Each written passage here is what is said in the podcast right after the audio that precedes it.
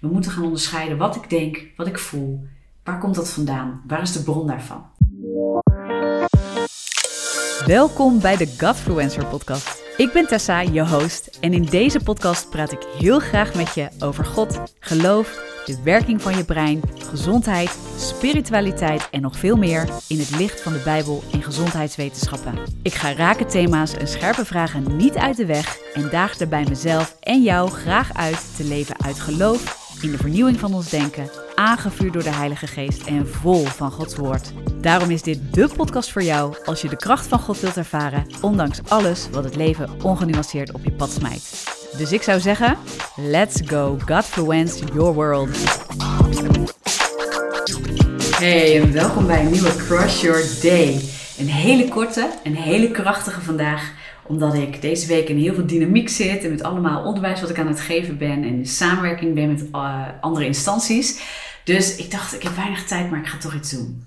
En wat ik ga doen is, ik ga even een vraag met je doornemen die ik kreeg op Instagram in dit geval.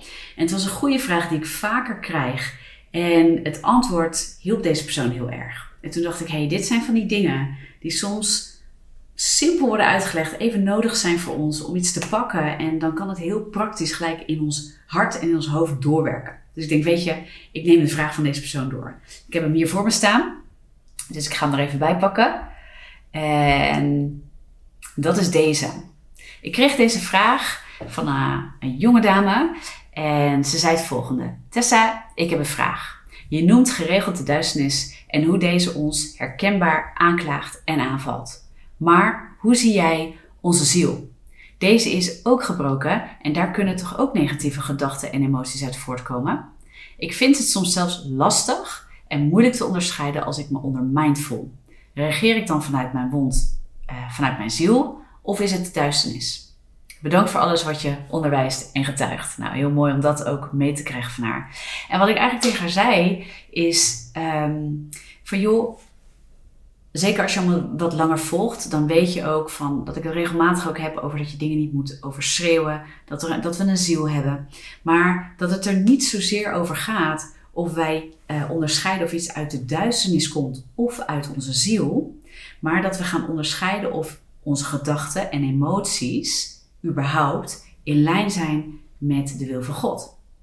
Dus waar het ook vandaan komt, waar die gedachten of dat gevoel ook vandaan komt. Of dat nou komt uit de gebrokenheid van onze ziel, die getraind is in zaken van de wereld. Ja, waar die gebrokenheid überhaupt zijn grondslag ook al vindt in duisternis. dus een wond, trauma, dingen die ons zijn overkomen. Ehm, het kwaad in deze wereld is per definitie niet in lijn met God, is niet uit God. Dus alles wat het kwaad bij ons bewerkt heeft, ook in onze ziel, tot in onze ziel en de gebrokenheid die het veroorzaakt heeft, komt per definitie, heeft een bron uit de duisternis. Dus we hoeven eigenlijk niet te onderscheiden of iets nu een directe aanval is vanuit de duisternis, van buitenaf naar ons toe, of dat het iets is wat bewerkt is en getraind is vanuit onze ziel. We moeten gaan onderscheiden wat ik denk, wat ik voel, waar komt dat vandaan, waar is de bron daarvan. En als je zo gaat kijken, dus als je niet meer bezig gaat met komt dit nou van God, komt dit nou van de duisternis of komt dit nou uit mezelf, maar je gaat bedenken, zoals 2 Korinthe 10 ons leert, dus dat we de gedachten gevangen mogen nemen en dat we die onder gehoorzaamheid aan Christus mogen brengen, is wat we eigenlijk doen is, we bekijken of iets in lijn is met God of niet. Daarvoor moeten we bekend zijn met zijn wil en moeten we de intimiteit met God opzoeken en met hem wandelen.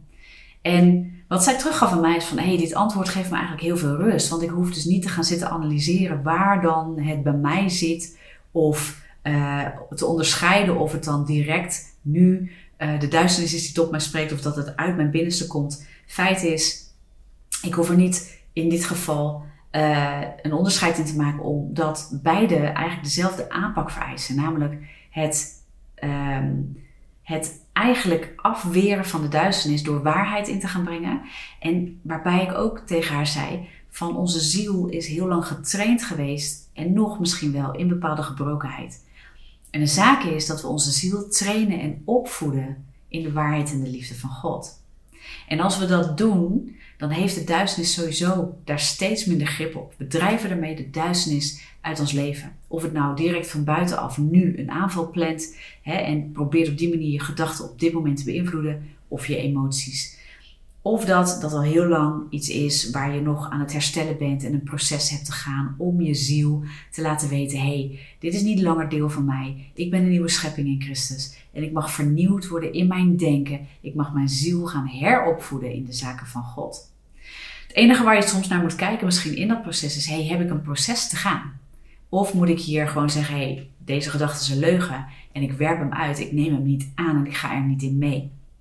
Sommige dingen zijn goed om te wegen en te bedenken: hé, hey, dit is niet in lijn met God, maar er zit een wortel die nog in de gebrokenheid van mijn ziel zit en daar heb ik nog wat herstel te pakken met God. Daar mag de liefde ook zorg geven uh, aan het proces waar ik zit. Dus het is dus niet onderscheiden of iets duisternis is of gebrokenheid van je ziel. Die hebben allebei de waarheid en liefde van God nodig. Maar je ziel mag ook in de vernieuwing van denken meegenomen worden. En dat heeft een proces.